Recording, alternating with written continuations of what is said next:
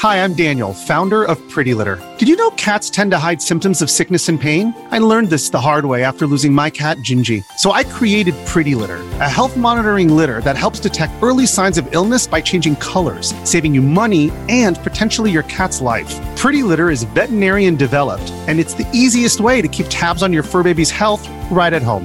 Go to prettylitter.com and use code SPOTIFY for 20% off your first order and a free cat toy. Terms and conditions apply. See site for details.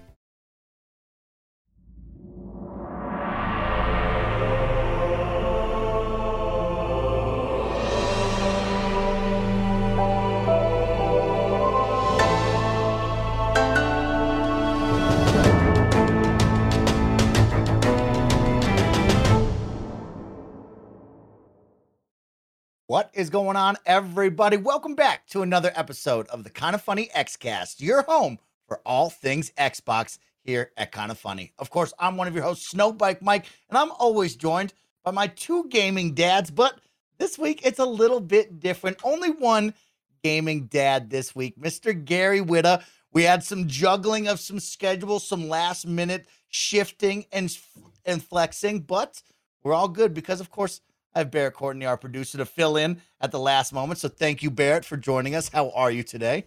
Doing well. Always, uh, you know, always down to flex with you, Mike. Uh, always, always uh, ready to jump in. I mm-hmm. can't quite fill the shoes of one Parris Lilly, but I can, I can try my my darndest to to have a fun time with y'all. I appreciate you joining us and be a part of it. Of course, my one gaming dad this week, Mr. Gary Whitta, the Rogue One. Gary, what's good? How are you this week?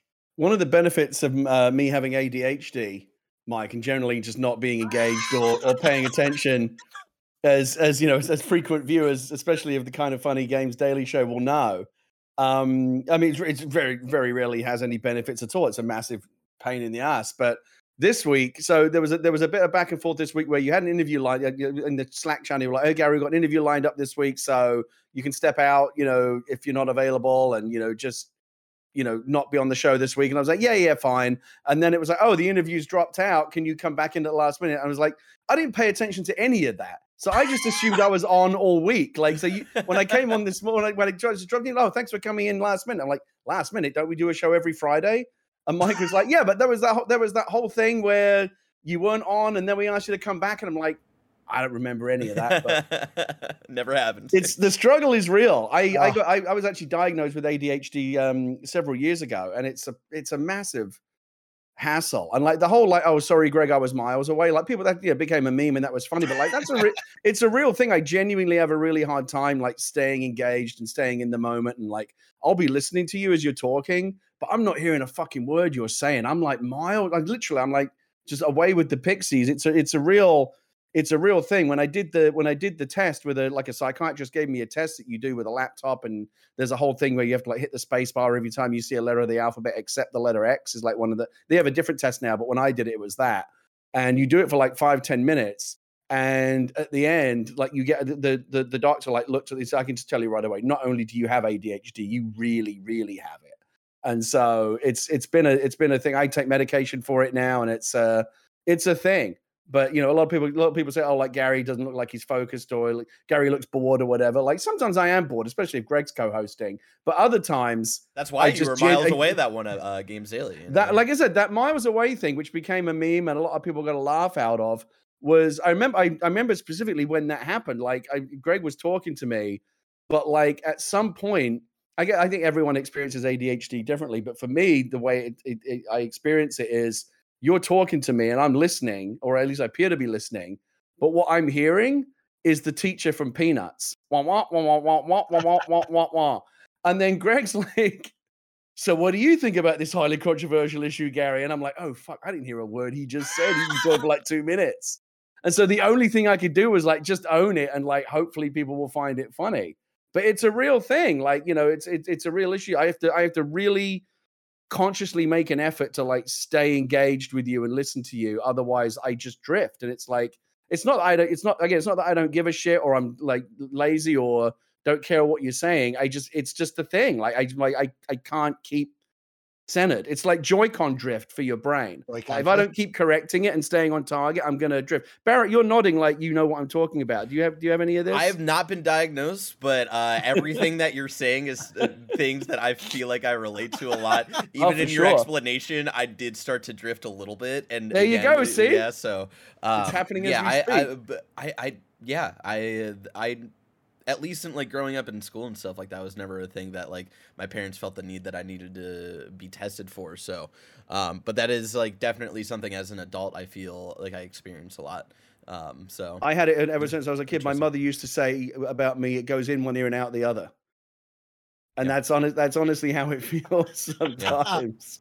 All right. Well, you know what, Gary? I'm really happy to have you. I love when you're always around, and I'm thankful we have Barrett. This week, it will be my goal to keep you both engaged in the conversation because we got a great kind of funny Xcast on the way. We now have the official release date for season two of Halo Infinite multiplayer and some really cool details that you don't want to miss out on some cool quality of life changes coming your way. We also are going to talk Unreal Engine 5 and the coalition showing off a very cool tech test that you definitely want to check out, and so much more because this is the kind of funny Xcast we post each and every Saturday at 6 a.m. West Coast, Best Coast time on youtube.com slash kind of funny games, roosterteeth.com, and of course on podcast services around the globe. Don't forget if you're listening on your favorite podcast service, do me a favor, give us a rating, give us a five star over on Apple iTunes, or if you're listening over on Spotify, they just introduced a rating system. So please let us know what you think of the podcast while you're giving it a listen. Also, we are now Epic Games partners, which means if you are buying a new look in Fortnite or if you're upgrading your look over in Fall Guys, please use our Epic Creator Code anytime you make a purchase there. It's no additional cost to you, and you can use our Epic Creator Code at checkout. Kind of funny each and every time to help support the team in a brand new way. And speaking of support, of course, it's the month of April, and we always want to give a big shout out to our Patreon producers. So thank you to Gordon McGuire, Fargo Brady, Pranksky, Dan Golden Spider B, Tyler Ross, Delaney Twinning, First Responder ND, Julian the Gluten Free Gamer, James Hastings, and Casey Andrew. Also, shout out to the live chat right now that is watching thanks to patreon.com slash kind of funny games. Support over on the Patreon tiers. You can watch a number of our shows recorded live and be part of the live chat and having some fun engaging with Gary, Barrett, and myself. This week, the Kind of Funny Xcast is sponsored by Chime, DoorDash, and Babbel. Myself and the team will tell you all about that in just a little bit. Guys, let's jump into it. And to keep you engaged, keep you talking, we have a fun viewer question coming in right now from Twitter. Tracking Shot Sam writes a question that actually Barrett came up with the same question yesterday to kick off our show. So, Tracking Shot Sam writes, What's a franchise that deserves the Lego Star Wars, the Skywalker Saga treatment? Of course, Gary and Barrett, this past week, we've all been enjoying a fun Lego game. Lego Star Wars, the Skywalker Saga is now out. And I want to build off of that question. I not only want to know what franchise slash IP do you think deserves the cool Lego treatment, but also what's a fun Xbox franchise that you might throw in the mix? Now, Barrett, I know you're loving Lego right now, but I gotta get Mhm. I gotta get Gary engaged right off the rip. So, Gary, I'm gonna come to you. You've seen a lot of franchises, a lot of cool IPs throughout your entire life. What would you give the Lego treatment to? I'm trying to think. First of all, when I when I saw the incredible off the charts reviews that that new Skywalker Saga game is getting, because it seems like everyone's absolutely. I saw a thing today said not only the best Lego game ever ever made, but the best one of the best Star Wars games ever made, which is quite high praise indeed. I'm gonna have to check it out this weekend. I installed it um, a couple of days ago. My first thought was, who has that in our in our fantasy draft? Did someone grab that? that? 'Cause that's going to be a, that's going to be a big Janet, point I think has that. Janet has it? up, and I'm looking at it right now. Yeah. She received 12 points, so only an 82 on Open Critics. So Okay. we didn't get too punished for that one right there. But she continues. I'm They put up surprised it's that numbers. low because all the reviews have been uh, been like five stars, haven't they? They've been incredible reviews. I why it's they were averaging out at four to 82. five. Yeah, yeah, I- 80 Okay. a little low than what I thought, but uh, maybe you know, maybe maybe the ones I saw were like just on the you know were higher end and not Mhm. not necessarily typical of the whole reviews. Um, but no, so it's interesting, right? Because Lego, both in terms of the actual sets, you know, the bricks that they'll sell you. I was just looking at some Lego stuff in Target earlier today. and in and the video games, they're already kind of the master of all the big franchises, right? They've got Marvel, they've got DC, they've done great games in both the Marvel and the DC universes. They've got Star Wars, they've got Indiana Jones, uh, they've got Harry Potter, like you name it. Like if it's a massive, massive franchise, they they don't have it. So two thoughts. Uh, one was I was actually thinking the other because somebody said best Lego game ever made in this review. I was like, really better than Lego City Undercover? Because that's my for me, that's Woo, the best Lego game ever game. made. A lot of people love that one. And it made me think, man, why did I don't know? Did he, let, let, me ask you this: Did either of you play Lego City Undercover all the way to the very end? Never touched it because it is incredible. And the third act of that game is absolutely off the charts, fucking nuts. Like you start off you know, it's a typical kind of, kind of like, you know, he's a cop in the big city, kind of a dirty Harry, kind of, you know, renegade cop, like, you know, chasing a serial, you know, villain kind of thing. And it's all very tropey and all very like, it's a cop thriller, right? Let me just tell you, I, I put your earmuffs on if you don't want any spoilers. By the end, you are plummeting to Earth in a massive space station that is breaking apart as you're trying to get off of it. It is absolutely insane, and it goes to the craziest places. And I remember feeling so like I never felt more exhilarated than the third act of like Lego City Undercover because it just Whoa, okay. you keep thinking like it can't get any more crazy than this, right? Fighting giant mechs and like it just it just keeps piling on and piling on. This is I, I this, so this is my kind of stealth video game recommendation for anyone out there who's looking for something to play like maybe it's on, on special. It's got to be cheap right now. It's been out forever. Get Lego City Undercover. It is so so so much fun. It is my personal favorite Lego game of all time, and I love the Lego games. So Lego City Undercover is on another level. If you remember, it first came out for the Wii U, and no one paid attention yeah, to it because yeah. it was very specific to the Wii U tablet features, and like nobody cared about that shit. And it kind of got, I think, it was a bit, it was a bit of a victim of the fact that no one really cared about a game on the Wii U at that point. But then they brought it out for the uh, the the last generation. They brought it out for like Xbox One, PlayStation Four. That's when I played it, and I just absolutely fell in love with it. Really, really, really good game. Do not sleep on Lego City Undercover. So my thought was like, please, will they will they please just do Lego City Undercover 2? I would love to see Ooh. a sequel to Lego okay. City Undercover 2. And then I guess the other, the only one I can think of that they've never really kind of gone big time on if at all, both in terms of the like the physical sets and the games, is Star Trek. What about Lego Star Trek? That would be and good. Star Trek is back like never before. What is it like five Star Trek shows on the air right now? They're making another movie. Star Trek is like more in production and more like back than it's ever been. So I don't know. I kind of feel like you could have a lot of fun with some Lego Star Trek stuff. I um, like that, Gary. I yeah, like that. that's that's my thinking. How about an Xbox franchise? In all your years with Xbox, what would be an Xbox franchise you'd slap on the Lego tree? I mean, Lego Halo seems like it could you could have some fun with that, right? Oh, I think you'd have a lot of fun with that. You know, I believe they've teamed up with Mega Bloks or yeah, yeah. Like so that's can, the thing. I remember it was like one of those knockoff like, knockoff Lego yeah. things. Yeah, but it, Mega it Bricks or whatever cool it's called in the uh, the Lego universe to see Halo, Master Chief, the elites, all of the different universe pieces like crumbling and falling apart. I think that would be really dope, Gary. It would actually like be that. an opportunity for you to, to do a different kind of Halo game that could still be very story centric. You know, the beauty yeah. of the Lego games, and I think one of the reasons why people enjoy them so much, especially in terms like Star Wars, right, is they just lean so much into the comedy, right? Everything is mm-hmm. fun, and and they and they have a and one of the, I remember playing the the previous round of Lego Star Wars games, and and and I love that they they always come up with a really fun way to kind of reimagine every scene for comedy, right? It's all the famous scenes you remember from the movies, but they're all but they're all like well what if this what if this were just like an all out comedy? What would what would the same scene look like? And yeah. they always do such a good job of reimagining the story as like if, what if star wars were a comedy? I think it's brilliant. That's one of one of the creative um uh uh wins of of that entire series. So I think I, I, I would I it'd be really interesting. I think there's a, you could have a lot of fun, like literally like a lot of com- a comedic type fun with the Halo universe and have Master Chief go off to different planets. And I don't know, it just feels like it would be, it, it just feels like it would be an easy fit.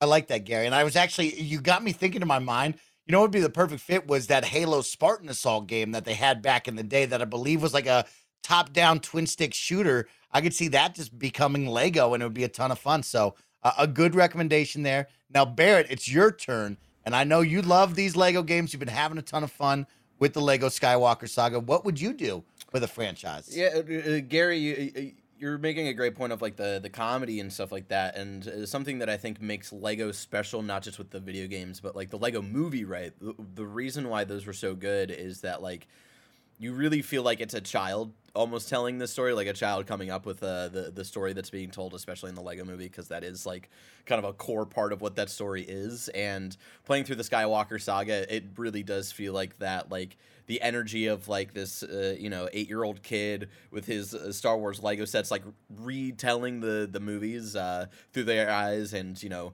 getting the the big beats, but also being goofy and being uh, uh very kid like, which is I think part of the magic of uh, Lego stories that they tell. Um, whether it's through Star Wars or like the the Marvel games that we've gotten, um, and so like it, it for me, it's like what would be a fun like what would be a fun story for like a kid to retell almost?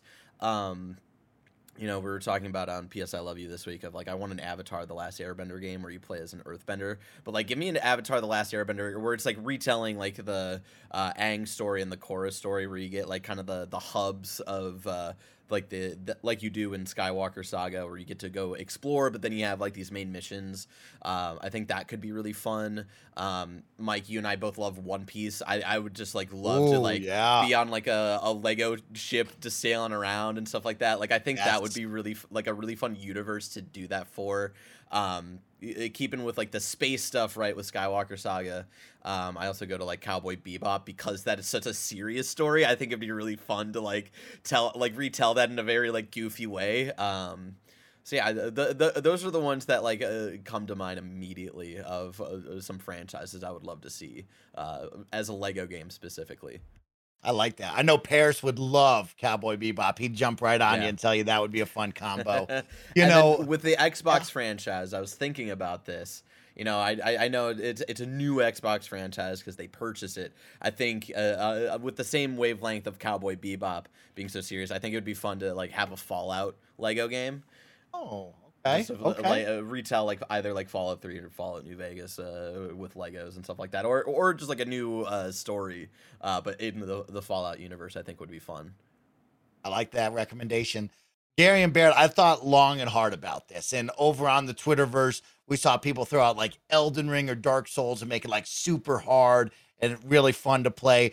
And then I thought, you know what, you two, I'm actually lucky because I get my wish. My wish would be a Lego sports game. I think of how cute and creative yeah. that would be with the fans and the stadiums, and of course the gameplay of like I think of soccer, which is going to be one of the games we get of like slide tackling Gary's Lego character, and that character just falling apart and splitting in half. And that's like the 2K partnership off. that they're doing, right? Yeah. Okay. And so I'm really I'm into this Lego sports idea, right? I think of soccer and football could be fun, but another one that came to my mind was skateboarding. I think Tony Hawk would be really cool with that. It almost becomes kind of like a tech deck situation meets Lego and Tony Hawk with combos and grinds and jumps and spins. I think that would be a ton of fun. So I'd love to see yeah. a little more extreme sports with like skateboarding and Lego. I maybe like come together. I like the idea of a range of of Lego games that just reimagine classic video games. Like in terms Ooh, of the yeah. Halo thing, you wouldn't. I mean, you could you could just remake the first Halo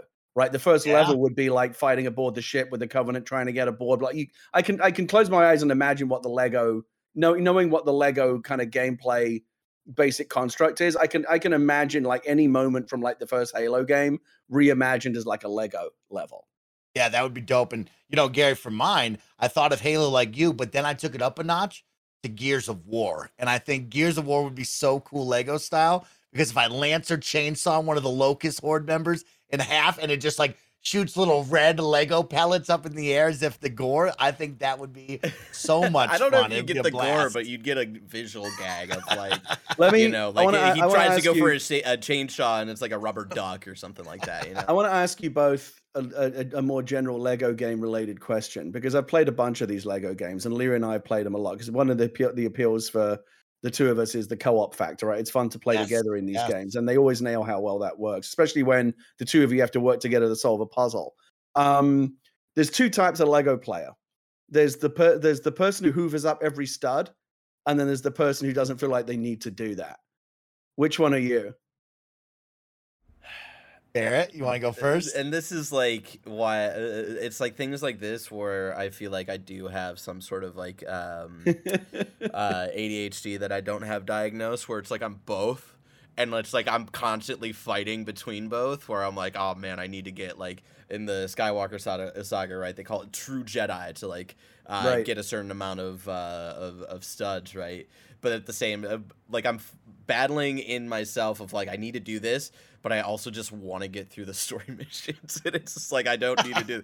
And so it's a it's a constant battle, and I I think the way that I've been able to com- uh, compartmentalize it, I played through the original trilogy, kind of fighting that battle. I just started the prequel trilogy uh, today, and I think what I'm just gonna do is like I'm just gonna play through the stories just play through the the single player missions. And then you know there's a, a, free play mode where you can go back and like uh, go collect everything and like replay missions. And i think i'll try to save like the full breaking everything to get every stud uh, for for that after i i roll credits on everything. My uh my my wife is is a big like gotta get every stud person. Oh. like not just hoovering up every stud you know just bashing everything to like make studs but also like the, the the more like on track game stuff like finding all the hidden studs like the red studs and the blue studs the ones that are worth a lot I remember she played the, the, the Lego Indiana Jones trilogy, which is another good one, by the way. Yeah, that is a fun. One. And one. she got so many studs that she unlocks the thing at the end where it's literally just raining studs constantly, and literally studs falling from the sky everywhere you go. Inside a building doesn't matter. Everywhere you go, studs are just infinite studs are constantly raining, and you collect them on they and they all add to your to your score, and you can just there's like there's no limit to the number of studs that you can get. I remember that was that was fun when it just started raining studs endlessly. I was like, man, you got a lot of studs. You got the studs. yeah, for me, Gary, I've turned that part of my brain off after so many years. I'm thinking back to you. Um, what was that game? Just Cause.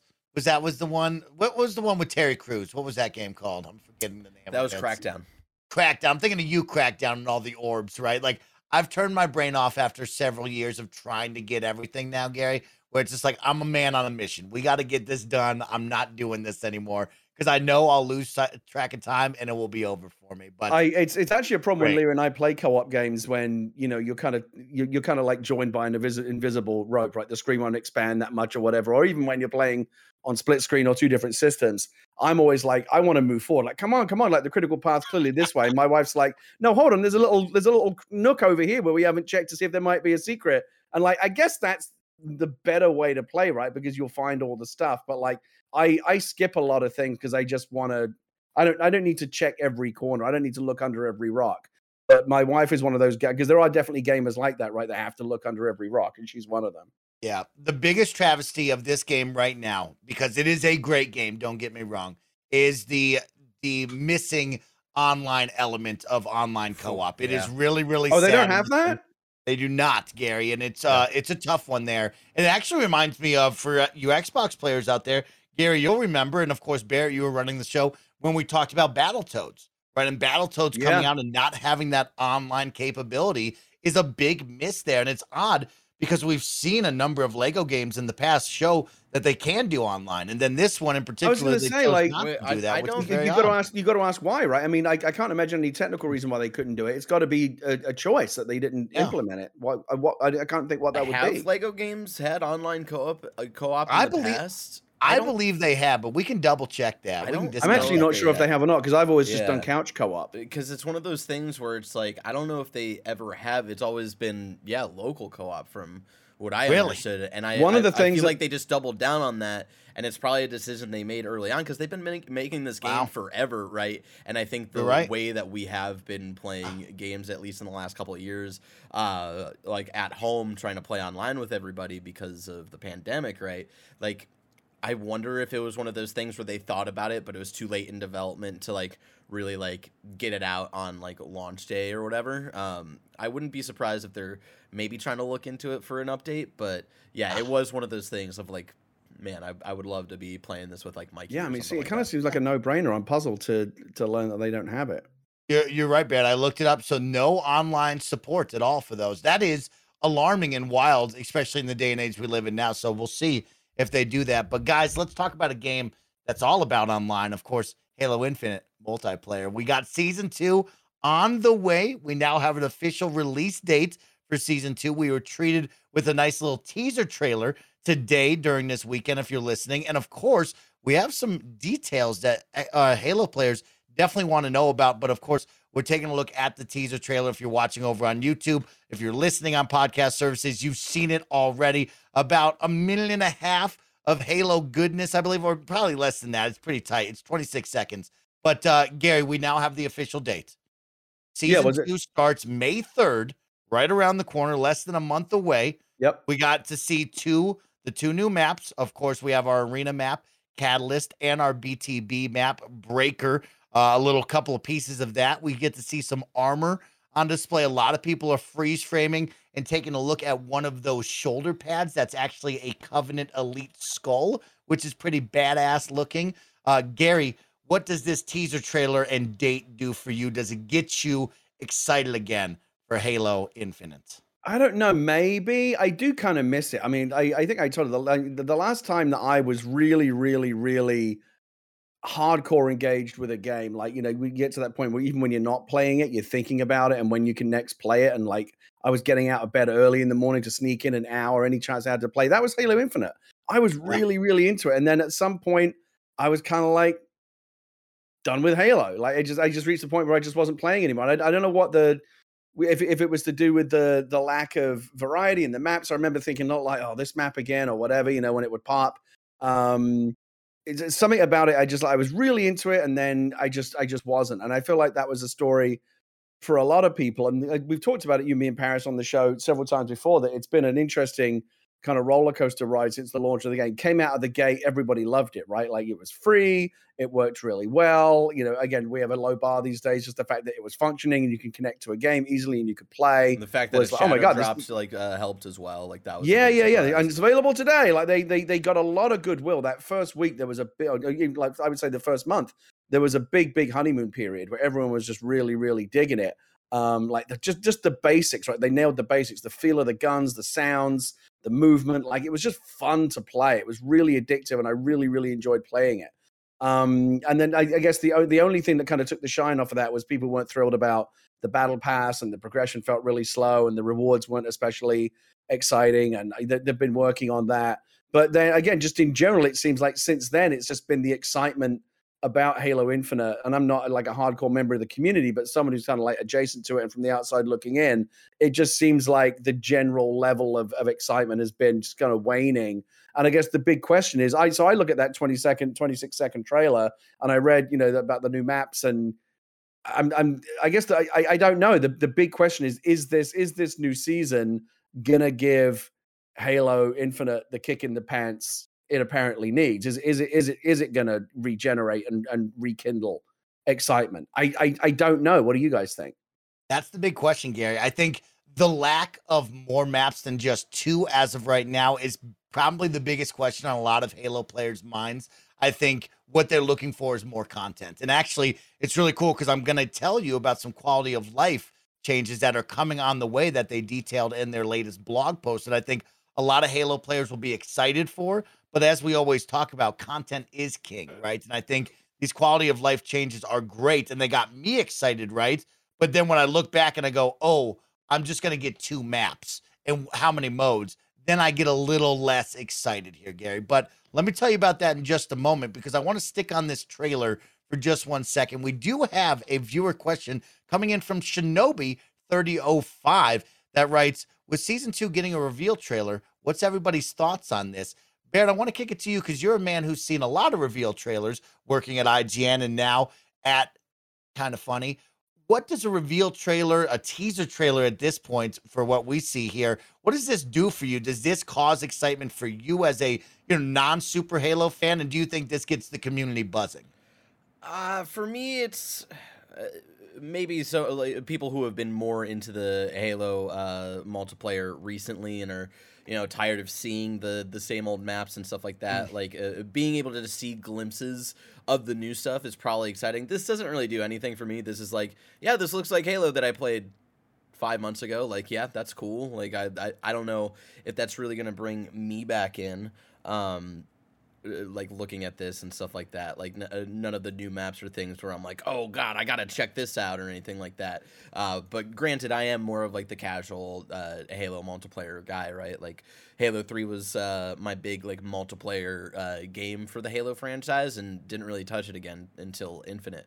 Um, so this doesn't really do anything for me. And like the big question I have is like, I I feel like season two has got to be the big like proving ground for Halo Infinite of like this is our live service like we're updating this we're giving you this multiplayer game that y'all are going to want to talk about and play for years. And like talking about this game and like uh, people playing this game has been dwindling i feel like over the, the, the last few months. So i feel like they really got to step it up and like prove themselves at the the launch of season two and really show of like you are gonna want to come back once every few months and stuff like that. If they don't hit it right, especially in this uh, current ecosystem of multiplayer games where you know you have like Fortnite and Apex Legends and all of these other games that are constantly updating, constantly giving you new things and stuff like that. You're constantly hearing from them. I just I start to have a little bit of doubt of like if Halo Infinite can really stay in that in that conversation on a continuous level or if this is just going to kind of like even go below like Destiny 2 level like conver- like fan base conversations, right? Like it's going to have a little bit of its like audience that sticks around, but nothing really that like brings a majority of the people back, right? Yeah, Ben, I actually like that and I'll piggyback off of that cuz you got me thinking yeah, season 2 is a big pivotal moment here. Of course, we're coming hot off of a long extended season one. Halo players are looking for that new content. They're looking for how 343 will elevate this and get us all back. But also, this is going to be like primetime summer months, right? We're talking kids out of school. We're talking summer, kind of the lack of gaming, waiting for those next fall and winter releases, right? And I really think that season two, especially season three, are going to be kind of the proving ground for 343 and what they bring to the game, not only multiplayer, but of course, over at single player with co-op campaign and onward. But like right. you got to be already looking down the way. Fall's coming, which means a new Call of Duty is coming, and that's going to be your direct competition here, which is going to be a big deal well, here at it, the end of the year. This year, the the year that they're not doing a Call of Duty, I forget if that was that franchise or not. We're Call I thought it was next, next year. year. So okay, I think okay, this okay. year should be Modern Warfare, if I am to be correct. But either way, my worry is is if we have a light summer, it's going to be an even bigger uphill battle in the fall and into yeah. I mean, holidays. If you, if you have a light that. summer, like it is primed to like get a good amount of attention if they can keep up the momentum in season two going into season three. I don't know when. I'm not not going to pretend of like knowing when that starts if that is fall or whatever. Um, of like constantly keeping that conversation going keeping it in people's minds, especially in, like you're saying, like school's about to be out in May, uh, late May, right? And so you know the season starts a little like a couple weeks before that like uh, get another push like right at like right at the beginning of summertime for kids to come in on game pass and play this uh, free to play multiplayer game right and battle a little bit against the attention of fortnite which just got its no build mode which i, I know is like very big and stuff and i know that they're probably going to keep updating and uh, giving us like new content throughout uh, fortnite season and stuff like that so it'll be interesting. Because there's no new releases it, it could have a pretty good summer but you know with the other uh, other free to play uh, games that are more battle royale focused, like how do how does it fight to to to keep in that conversation? Yeah, my question, yeah, yeah, sorry, go, I was going to say my, my question to you, Mike, from that on that 26 second video. Mm-hmm. I know that uh, the press release out outlaid uh, a bunch of stuff about new maps and quality. I, I do want to hear about the quality of life stuff, yeah. by the way, because even though that's not always the sexiest stuff, I actually think that's sometimes the most important stuff is the quality mm-hmm. of life improvements, the stuff that just affects you know every, the way you play every time you log in and play.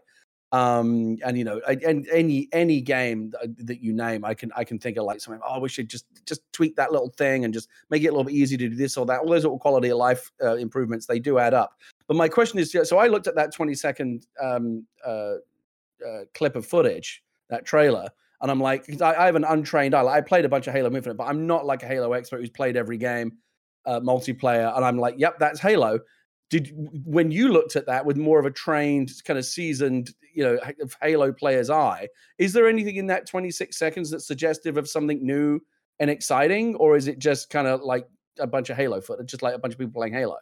I think the Halo footage itself in the 26 seconds is just more Halo, as you put it, right? I don't think there's anything that, you know, jumps out that screams, oh, this is going to be new and exciting. To me, what I look for right at that beginning is that opening cinematic. We've talked about building kind of this, you know, story within the multiplayer that will be shared amongst the Halo Infinite lore and story, right? And so that got me excited seeing that opening. But then as we got into it, right, I smiled because it's more Halo, right?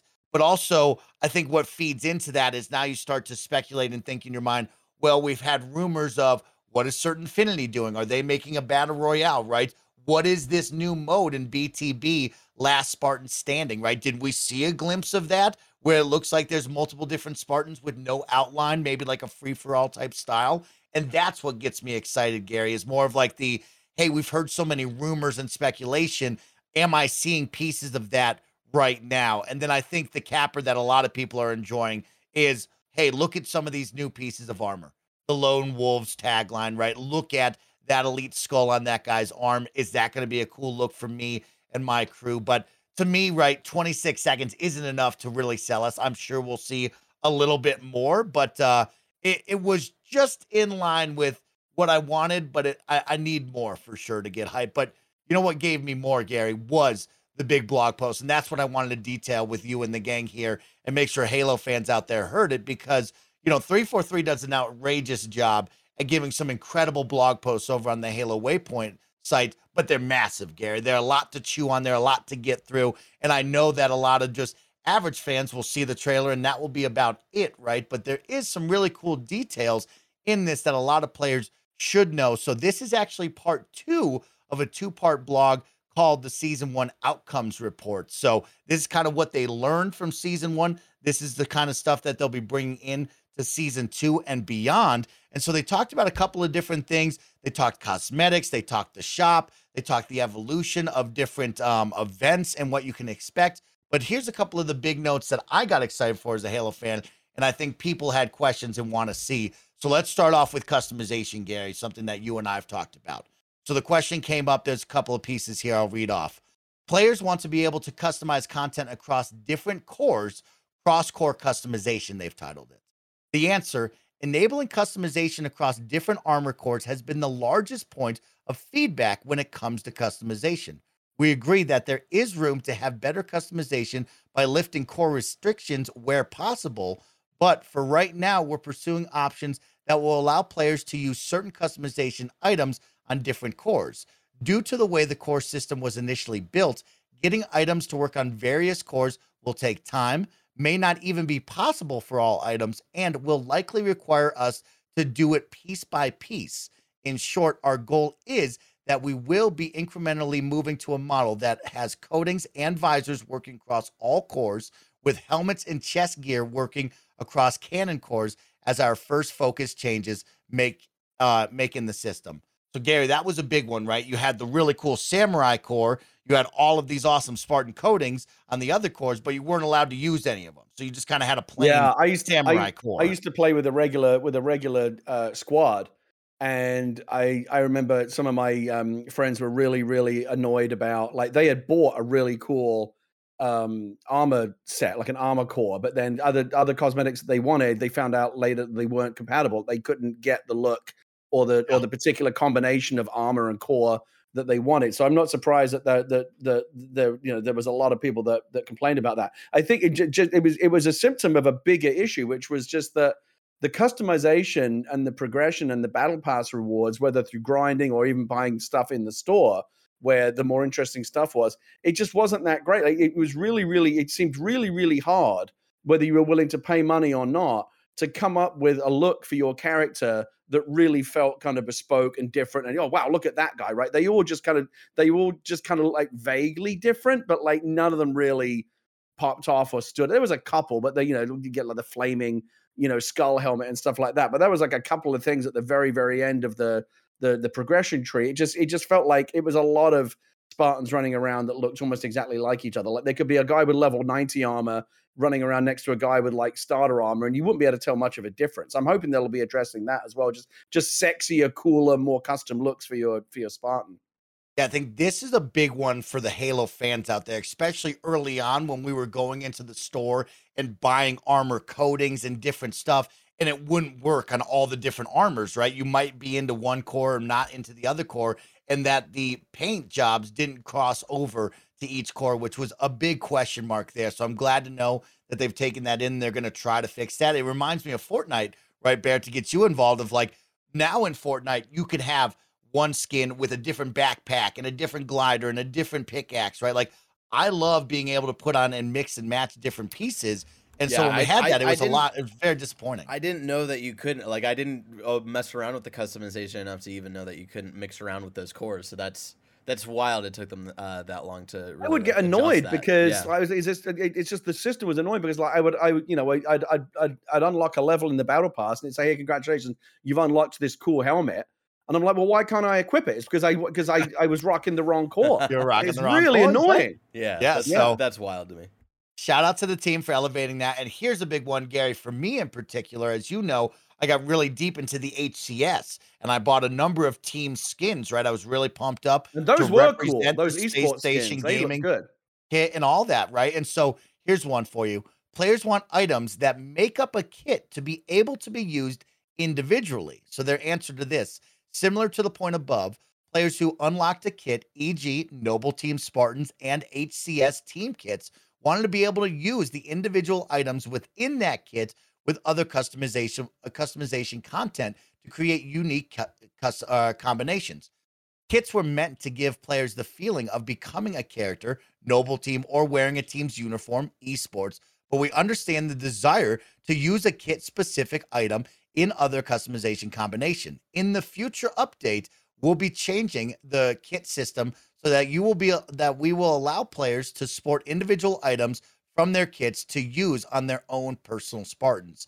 So this is the big one for me, Gary, right? I was rocking that space station gaming black and yellow, right? I was loving repping the team, but there was a certain number of things I couldn't do, right? I couldn't put on the cat ears. I couldn't have the cool pineapple grenade on my chest, right? Like you couldn't elevate that skin. And I totally get where they're coming from, right? Of like, hey, we wanted to be that character on Noble Team, or we wanted you to rock the esports look, right? But I think as you progress and I start dumping money into the store, I unlock things off the battle pass, I wanted to still rep the team, but I wanted my Spartan to look cool and unique and be my own, right? And so that led me halfway through the season to drop the cool space station gaming look and not rep the esports team anymore and go off on my own path because I couldn't wear those items. So this is a big one for me to keep in mind because I really like that, right? And I think that also goes to like what we'll see with the lone wolves, right? Who are those dedicated Spartans and what are their looks? Are we going to be able to mix and match just like Noble Team? So I think a, this, nice win right here for that one. This this has got to be a really high priority item for them, not just in terms of addressing the con, you know what sounds like a you know the the, the most common request but this is but also this is how they make their money right is selling items and customization people really really care about how their character looks and they love having bespoke items and being able to say like no one else has you know an outfit or a look exactly like mine because I've crafted it. I've got a piece from here, a piece from there. Whether it be, you know, I mean, the CS:GO still makes millions doing this, right? People pay a fortune for Counter Strike items and and and bespoke looks and you know gold guns and stuff that you know only they have and they can kind of show off and feel good about having acquired. And you know a lot of people are willing to spend real money to, to do that. And given especially considering the the multiplayer game is free all of their monetization strategy is is rolled up in being able to offer customization options and items that people want. So actually it does looking back on it it seems kind of crazy that they would have had a system that locks you into certain trees and certain paths and really limits the amount of customization you can do. That seems to be probably the most valuable lesson that they will have learned in terms of not just giving players what they want, but unlocking the ability for this game to make money. By by, uh, it's like it's almost like oh, I know you want to give us the money for this thing, but we're not going to let you because it's not compatible with. Like if I walk into a store, right? If I walk if I if I walk into um, a, a, clothing store and I want to and I want to like put a bunch of shit together that like looks absolutely ridiculous. The guy, the, the, the guy that's helping is not going to say, I, "I'm sorry, I can't let you buy that. It looks ridiculous. It's my money. Let me buy. If I want to walk out the store looking like a fucking doofus, then that's that's my call." Right? And in fact, a good salesman's going to look at that and go, "Oh, you, you know what?" On someone else that would look bad, but on you it works. So he's going to tell me what I want to hear. I mean, I would like the honest salesman though. If like if the if the if the salesman's not going to try to upsell me and be like, oh, this tank top, uh, you know, that doesn't look good on you. Here's some short shorts with that that'll definitely pull. Yeah, it now, together. now, I'd now it rather works. Be You like, just, hey, you man, you- like you're just gonna upsell you a little bit. You don't have the arms for the tank top look, and I'd be like, yes, I understand. Thank you. You've got to let people it. buy what they want. I mean, I, I I play. It drives me crazy, but I play with friends who their, their big thing every time they play a game, whether it be in ca- character customization, you know, the initial character creation, or in the, or in the, the weapons and the armor and the gear, they always want to look as ridiculous as possible. Oh, yeah. right. If you want to look as ridiculous as possible, that's your choice. It's your money. Um, I can understand if Microsoft might be want to might, might want to cultivate a certain kind of aesthetic. Maybe they don't want a bunch of Spartans that look like total clowns running around. But if that's what people want, you got to give it to them. Oh yeah. Yep, yep. We love giving people what they want, and we have a lot more details on what's coming up for quality of life improvements. But I want to take a moment, share a word from our sponsors. For most of us, learning a second language in high school or college wasn't exactly a high point in our academic careers. I took three years of French, and guess what? It didn't stick. Now, thanks to Babbel, the language learning app that sold more than 10 million subscriptions, there's an addictively easy and fun way to learn a new language. Whether you'll be traveling abroad, connecting in a deeper way with family, or just have some free time, Babbel teaches you bite-sized language lessons that you'll actually want to use in the real world. Uh, je parle un peu français, and I was talking to Jen's mom here and there about little things. Mon chapeau, you know what it's about. Other language learning apps use AI for their lesson plans, but Babbel lessons were created by over 100 language experts. With Babbel, you can choose from 14 different languages including Spanish, French, Italian, and German. Plus, Babbel's speech recognition technology helps you improve your pronunciation and accent. I could use that for English. Start your new language learning journey today with Babbel. Right now, you can save up to 60% off your subscription when you go to babbel.com slash kinda funny. That's babbel.com slash kinda funny for up to 60% off your subscription. Babbel, language for life. No one likes waiting on a paycheck, especially when you've got bills due. Good thing there's Chime. Now you can get your paycheck up to two days early with direct deposit. That's up to two more days to save, pay bills, and generally just feel good about your money situation. But Chime is more than just getting paid early. It's also an award winning mobile app, checking account, debit card, and optional savings account.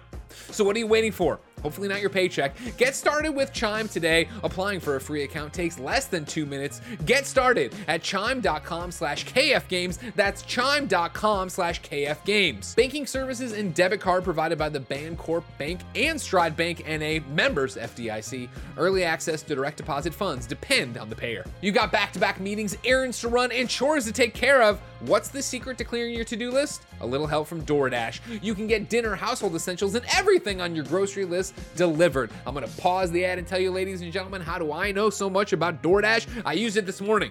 I, I woke up, I had to get the house ready. I, had this guy coming to work on the garage. I had the nanny coming over. We had no clean bottles. I cleaned the bottles and everything. And I was like, I'm hungry and I need coffee and I don't have time to make either. I DoorDashed uh, Jen and I some breakfast today and it was great. When I was sick last week, I DoorDashed Gatorade because I wasn't about to go out. DoorDash is great. Back to what they wrote. Ordering is easy and your items will be left safely outside your door when you choose contactless delivery drop off.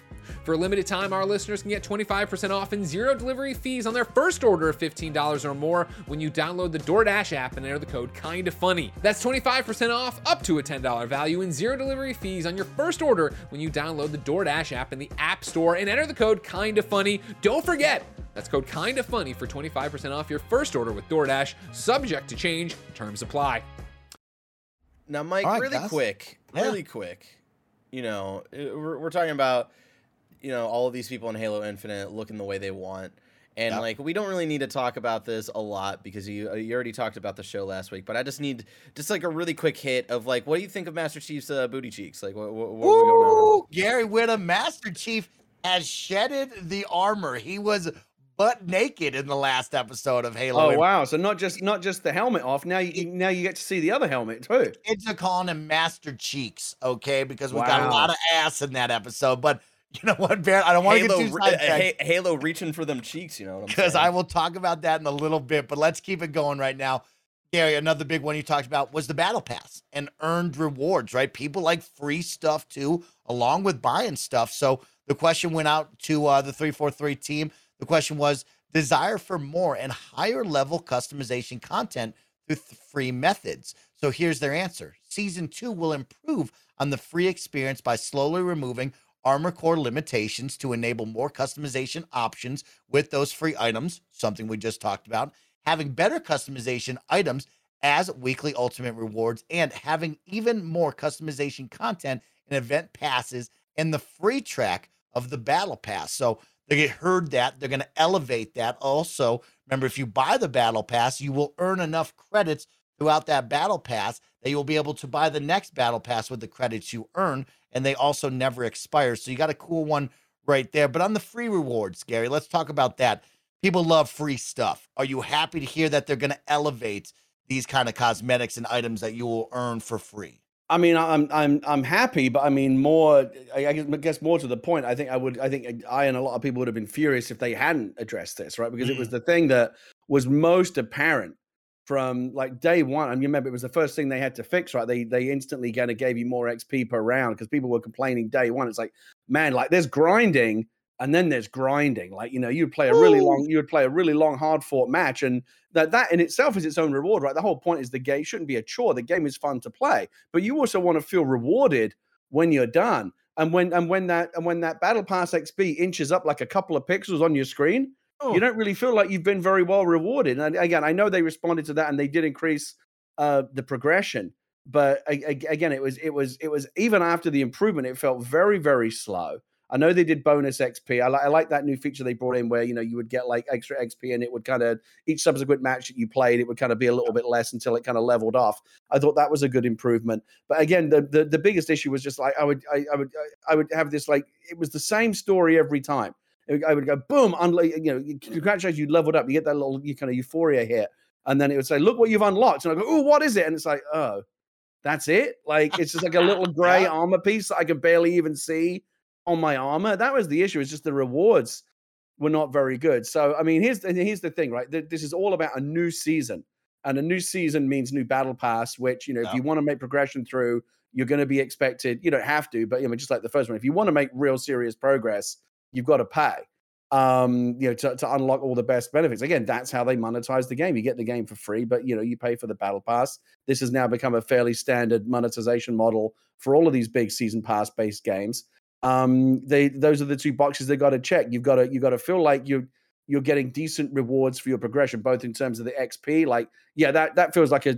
I feel like I've leveled up enough based on the, the match that I just played. And then when you actually unlock stuff, you you you want it to be stuff you're excited about, and not just. If you know what it you know what it reminds me of. You know when you used to go to like the the arcade and you'd get like you'd play skee ball or whatever and get like a million tickets and yeah, go to the yeah, yeah, and, and, and then go to the go to the redemption Mike, Mike was the kid. Got, Mike's you, definitely the kid up front who is just dropping the balls oh. into the the circle. You know. but the point is, you get this fat wad of tickets. You get excited about what you're gonna get, and you're like, you get a fucking pencil eraser, right? The shit that's any Hell good is like you got the you, coolest pencil eraser ever. I and, and, that was the thing is I was tired of Halo Infinite. Give me a fucking pencil eraser. Yeah. Every yep. time you, you want the you want the shit that's up on the top shelf.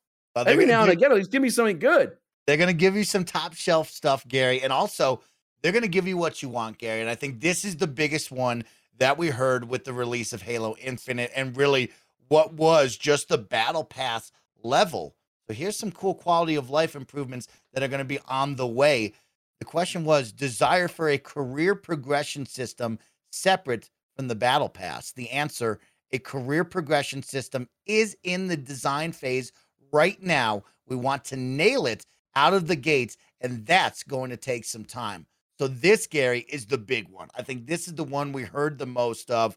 I want to level. I want to level up some way that's not just the battle pass. I want to have that career progression, that level next to my name that says I'm level 22, 44, 155 that I'm continuing to get that. Oh, so something that would something, something that would actually persist, like season to season. Correct. Yeah, okay. exactly. Instead of just your battle pass level, Gary. Right. And of right. course, what the details are, we'll find out. But this is something that players really wanted instead of oh, I'm just tied to my battle pass level.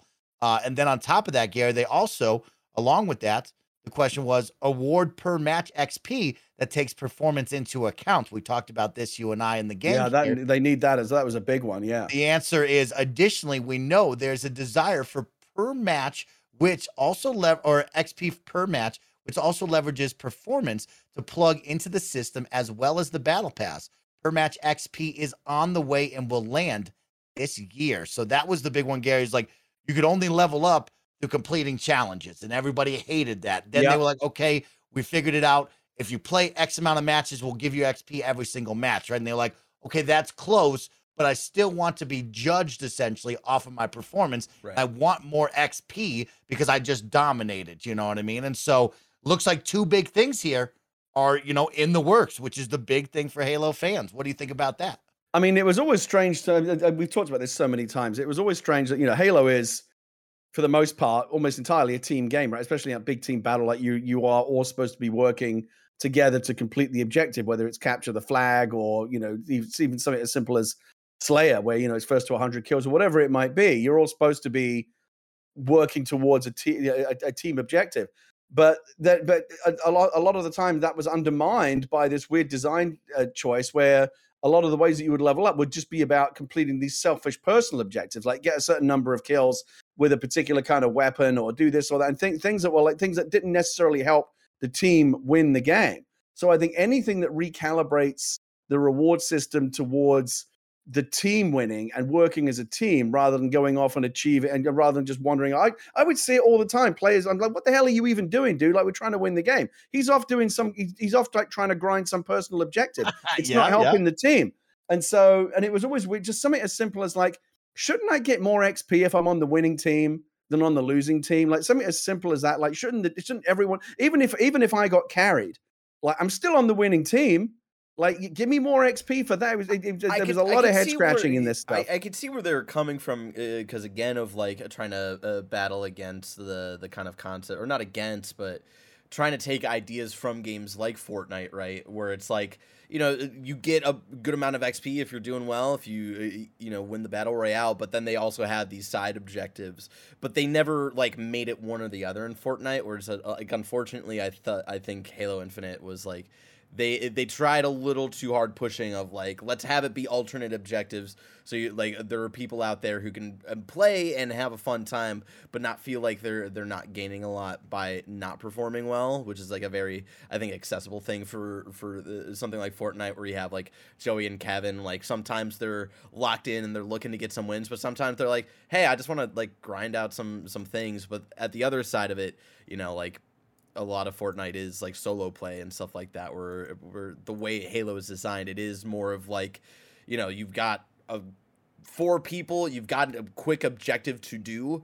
Um, you guys need to be coordinating, and if one person's off doing their own thing, like that all falls apart really quickly. Um, so I think in like I'm um, having that leveling system in, in the modes that Halo has available to it, it just like it just something did not connect there, and I'm surprised that it came uh, with the launch. Also, Mike is a kind of related to this. I don't know. Did they say anything yeah. about ranked games? Because I'm not. I'm not a particularly high level player. I I think the last time I was playing, I was like alternating between like silver six and gold one, so like very kind of mid tier. But I have players who I, I have friends who play like diamond and onyx level, like really hardcore players, and they complain constantly about the ranking system and how like they'll they'll, they'll feel like they'll do really be- really well in a game and their rank might actually go down or stay the same or they'll do really poorly. And it just it, just a general sense that like how your how your rank is affected is kind of weirdly untethered from how you actually did in the game. And i and it's very opaque. No one quite understands how the you know what what other kind of al- algorithmic stuff's going on in the background like there's no transparency. So when people go wait i thought i did really well. Why did my rank barely move? Or i actually i, I did quite poorly there or my team got their ass asses handed. Why did i rank why did my rank go up? It often seemed really really counterintuitive. So i don't know if they're either recalibrating that or there's going to be more transparency about how ranked games work but i know that there are high level ranked players because i know some of them that really really don't like the ranking system right now yeah, actually, Gary, it's funny you bring that up because there is a big blog post about that. Actually, a couple months ago, Uni and the team came out with a lot more transparency and clarity of what goes into your rank. What are the factors of you going up and down? And they actually reset the ranks as well for everyone. So that happened a couple of months ago. And so hopefully that has kind of Oh, so I'm not even gold one anymore. What a ripoff! I, I think Gary, if you turned yourself back on, you're probably gonna have to restart. Do you know? Do you know how many games I had to get carried in and had to cheese to get that rank, and now I don't even have it anymore. You, Gary, when you're in the mood, you and I will jump back in and we'll go we get will. some ranked up is right. But uh, some really cool stuff. Let's keep it moving on the things that Xbox gamers should know about, and of course, you should always know about the future and the cool stuff that's coming your way because Unreal Engine 5 is now available to everyone. We had a really cool Unreal State of or a cool State of Unreal keynote for 2022, and of course, some of your favorite Xbox uh, teams were on uh, showcase there, but mainly it was the Coalition back again to show off a brand new visual tech test uh, named the Cavern, Gary Whitta, and it highlighted the new MetaHumans creator tool, of course, the Lumen rendering system for lighting, and then the environmental technologies that have been elevated from UE4 to UE5. We did see the Alpha Point one previously at a GDC. Now we've moved on to the Cavern with the team over at the Coalition, and there's some really cool stuff to see what the future of gaming and what it will look like in front of all of our eyes. This is really geared towards developers and creators, but of course, the fans can take a look and be wowed by what they see on screen. And Gary, this is something I want to talk to you about because you know you've come from the video game world for all these years. You've seen the development of what you can be done on screen for the players. You've seen all this grow and move. So I want to talk to you about uh, Unreal Engine 5. But here's some fun facts from the coalition, Gary, that everybody should know about. The team has been working with Unreal Engine 5 for over a year now. They talked about uh, their last GDC test, Alpha Point, and what they learned and what they elevated. Of course, we see this new cinematic visual tech test. If you're watching on YouTube, you're seeing it live right now. If you're listening, you should go check it out. They did state that the full studio has been switched over to Unreal Engine 5, and they have really cool things uh, coming for Xbox players. And the big one that they wanted to note was how the team at Epic and developers can use these tools provided to create these truly next generation creations without compromising quality level on even the Xbox Series S. So, something really cool, Gary, when we talk about the future of gaming, your Xbox Series S is going to do just that. And that's what it's always been promoted to do. Uh, we got out of that. CD Projekt Red will have the new Witcher saga on Unreal Engine 5. We got the new announcement from Crystal Dynamics that there's a brand new Tomb Raider game. And for Xbox fans out there, it was shown that inXile, Rare, Undead Labs, The Initiative, Double Fine, Ninja Theory, and Obsidian, along with the Coalition, are all teaming up and adopting uh, Unreal Engine 5. So, Gary, what do you think about this tech test? Were you wowed by what you saw on screen? It's funny. First of all, just to kind of talk about how far we've come. I'm old enough to remember because I worked there at the time. Um, these back in the mid 90s, there was a magazine called Next Generation. And it was a magazine that specifically kind of dealt with, you know, kind of cutting edge, you know, video games and like high end, you know, ne- like always had an eye on like what was coming next. And uh, the original Unreal Engine, if you if if you recall, was that it, it was it was used to make a game that was simply called Unreal. That was the first game, right? Even before Unreal Tournament and all the things that came, it was just un, it, it was just Unreal, and that was on like I guess Unreal Engine 1.0, whatever it was. And there's a there's a, a, next generation cover that still pops up like years every now and again you'll see it pop up on twitter because people kind of laugh at it now. And it really does show how far we've come. It's a screenshot from unreal.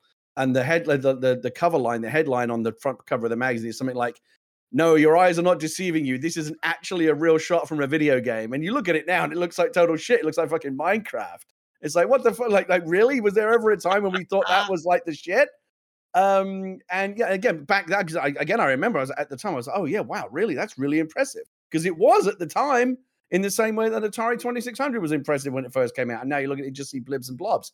And now like, it makes me think, what, what, what, uh, what are we going to be laughing at Unreal Engine 5 in 20 years because we've moved on to like a whole other level? The, you know, the where we where, you know, where we're going to be going, I think is, is, is a fascinating thing to think about. And like just what level of fidelity and immersion you know, are, are the games that my kids are going to grow up playing, right? I'll be fucking dead, but like I, you know, the next kids after me, I think are going to be. Yeah, you are going to live forever. Sorry to interrupt yeah, you. You're I'm telling you, I just want to live long enough. You're our gaming my, dad. Put my brain in a jar, plug it into some kind of fucking matrix where you know the decrepitude of my body doesn't matter anymore, and I will be all good. But like, so to answer your question, so I did watch that Cavern thing. I got to be honest with you. So clearly, look, Unreal Engine Five, incredible right? And it's it, it's no surprise to me that all these developers, expensive though it may be to to you know to use it, it's not cheap to use it. Um, developers are, are all kind of jumping on it because they see the technology, they see what it can do. Um, there's also you know kind of stuff that isn't sexy for us, but really really useful for, for developers. Like Unreal Engine is like it's like if you buy a Ford or a Toyota. You can always get parts for it, right? You, you, you, you there's going to be good service. You're never going to have to worry about like tech support, or there's you know there's always someone from from Epic or you know their their tech support department that will help developers if they need resources or, or tips or whatever. It's just it, there's there's so many reasons why building a game on on the Unreal Engine makes sense for developers. Some of which are very obvious to us when we play it. Wow, it looks amazing, great performance, and some of which is just to do with like kind of the, the, the, the development workflow and the stuff that's happening under the hood, and it's easier for developers uh, to work with. So it makes it's no surprise at all that that this is going to be, I think, uh, probably the dominant kind of tech foundation for you know high end games going into the future. Um, and and Matrix Awakens showed that to me. I, I was my jaw was on the floor looking at Matrix Awakens. I thought that was the first thing that I'd seen. Well, we were basically a year into the into the into the PlayStation Five and the and the and the um and the Series X, and the games have been looking good, right? But I remember thinking like for six months to a year, it's like there wasn't any. I looked at Forza. You look at Forza Five. You look at Halo Infinite. And I'm thinking, like, this looks good, but does it really? Am I really looking at this thinking there's no way this could run on an on an Xbox One. It's just impossible. Not really. No, I mean they look a bit better, but not night and day better. Matrix Awakens was the first thing that I saw. Was like, okay, now this is this is what this is pod racing. This isn't fucking next gen. This is this is the shit. I was really, especially that sequence when he was shooting out the back of the car and the agents are jumping around. It looks incredible, and then the free roam stuff, really, really amazing. The cavern didn't to me was not. It looked really, really oh, good. Wow. Okay. It looked really good. The facial stuff was really good. The lighting was really good.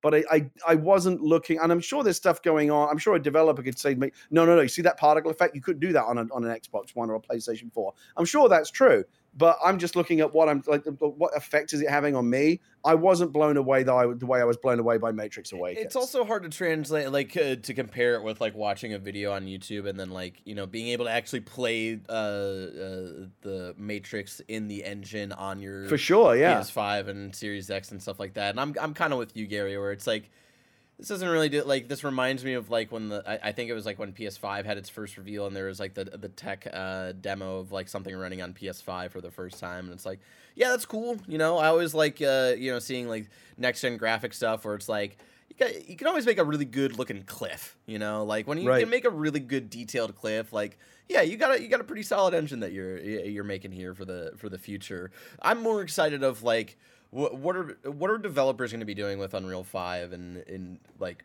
half a decade, right? What weird stuff can they can they get away with in the engine and like really push forward of like just like almost like game design kind of things where you know something that we've seen with the early this generation is almost like portals, right? With like Ratchet and Clank ripped apart with mm-hmm. Psychonauts mm-hmm. 2 and stuff like that. Like what's the next step after that to like just get really creative and weird. That's uh, that's more of the thing that like I'm more excited of Unreal Engine 5 like uh, getting in the hands of, of people now is like that aspect, not really the fidelity stuff cuz like you're you're wondering of like, oh, are we gonna look back at Unreal Engine five and laugh at it? It's like no, like I really don't understand like fidelity wise how we get even any better. Like it's just like I feel like we're we're there. It's just gonna be a matter of like upscaling to 8K when 8K TVs become a thing and stuff like that. I, I am glad you brought up Rift Apart because I wanna I wanna correct my statement from earlier. I said that prior to Matrix Awakens, I hadn't seen anything that felt truly next gen. Hmm.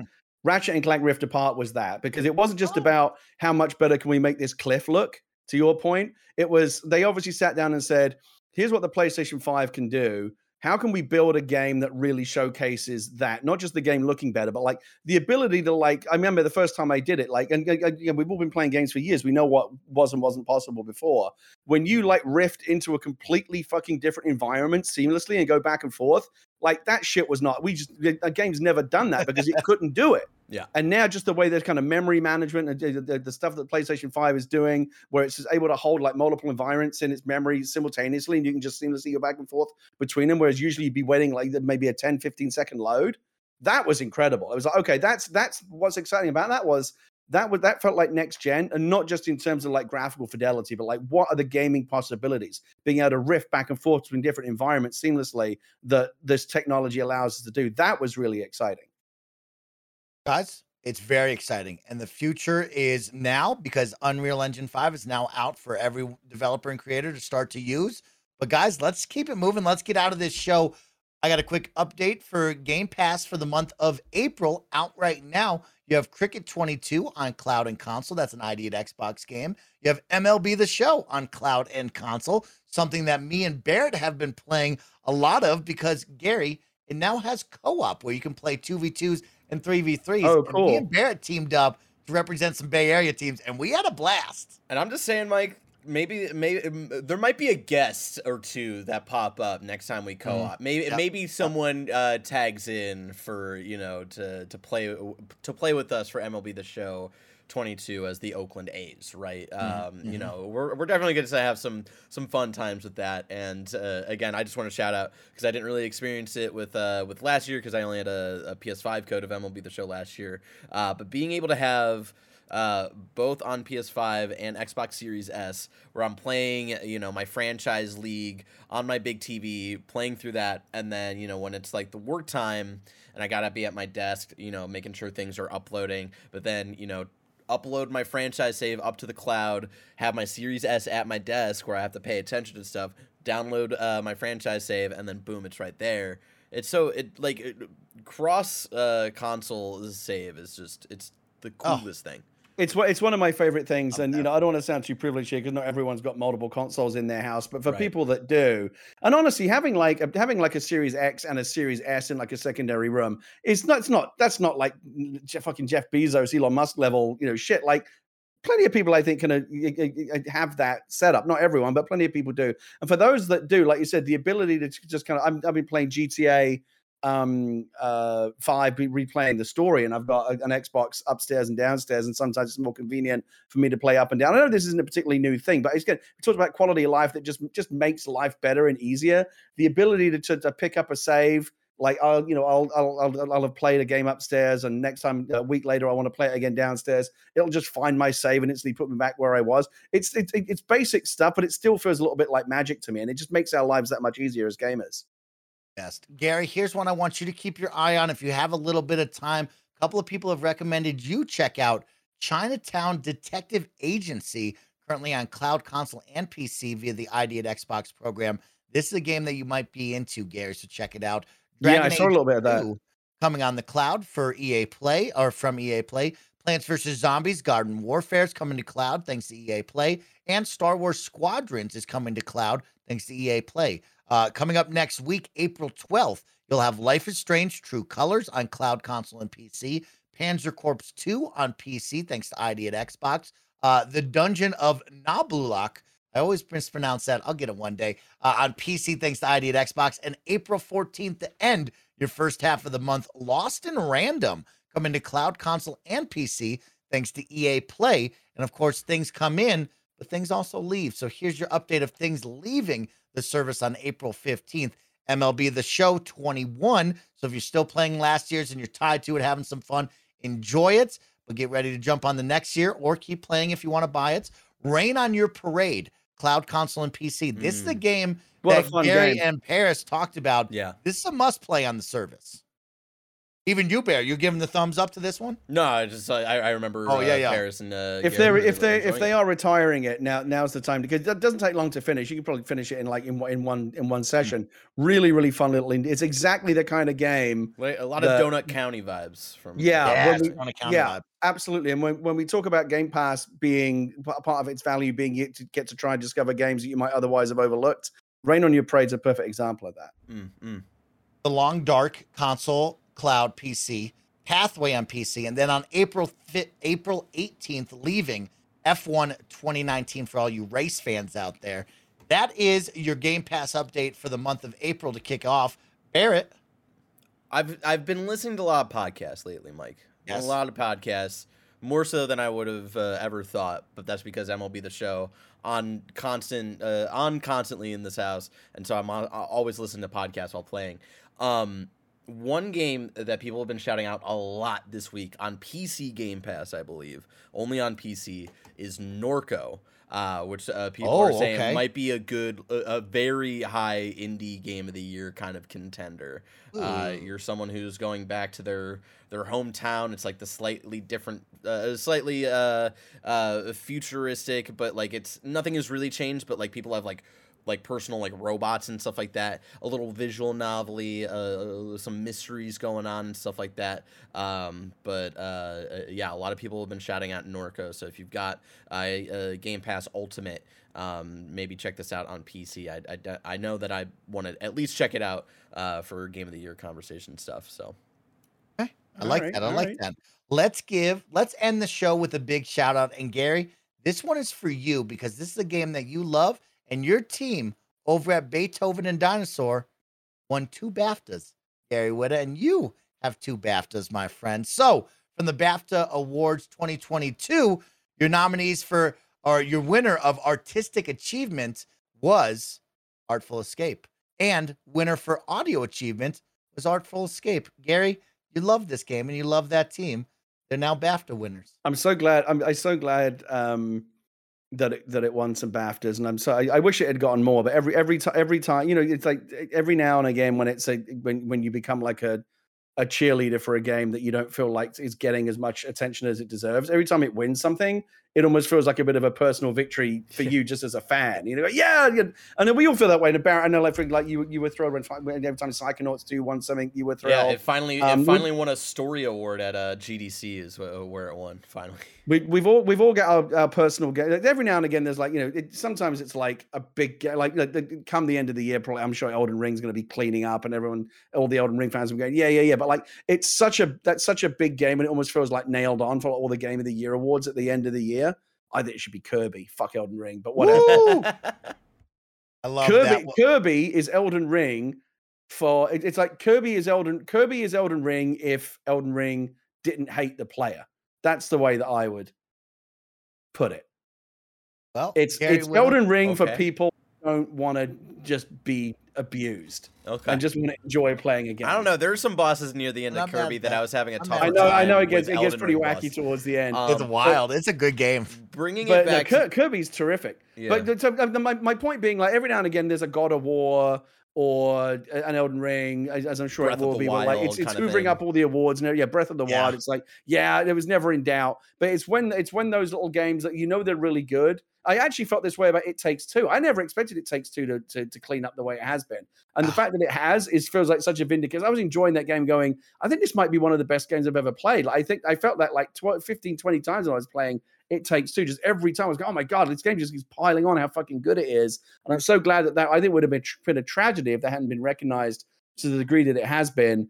Um, and with me, I, I, I, love to, I would love to have seen the Artful Escape get even more recognition than it has. But again, every time it gets an award, especially a big one like a BAFTA, I'm absolutely thrilled for it because yeah. I love that game so much. Yeah, that's really cool. I didn't love the the game as much as you did, Gary, but I did I did enjoy it. And if there's anything that game did really well, it was like the the art style and stuff like that. It, it felt like even a more psychedelic version of like Hitchhiker's Guide to the Galaxy, which I, I did enjoy. Yeah, um, and the so. music is just incredible. It's just yeah. a really, really enjoyable experience. Yeah. Guys, I think we kept you engaged throughout the whole entire episode, and I hope that we kept our audience engaged, having some fun listening and watching, no matter where you are around the globe. Thank you for spending your Saturday and your weekend with us. We love being here with each and every one of you, talking all things Xbox, and most importantly, video games, the thing that unites us and brings us all together. So, on behalf of my one gaming dad today, Mr. Gary Whitta, and of course, our producer, Mr. Bear Courtney, on the ones and twos, coming in and filling in like a great host, like he always is. Thank you all so much for watching and listening. Next week, we'll have a very special episode coming your way. We can't wait to see you all there. And for everybody in the live chat right now that supports us over on Patreon that's watching live, you are going to get treated to a fun post show all about Gary Whitta. So thank you to Cooper what? Raleigh and Kevin Ace X for watching live. Let's go there now. Everybody, have a great weekend. Bye.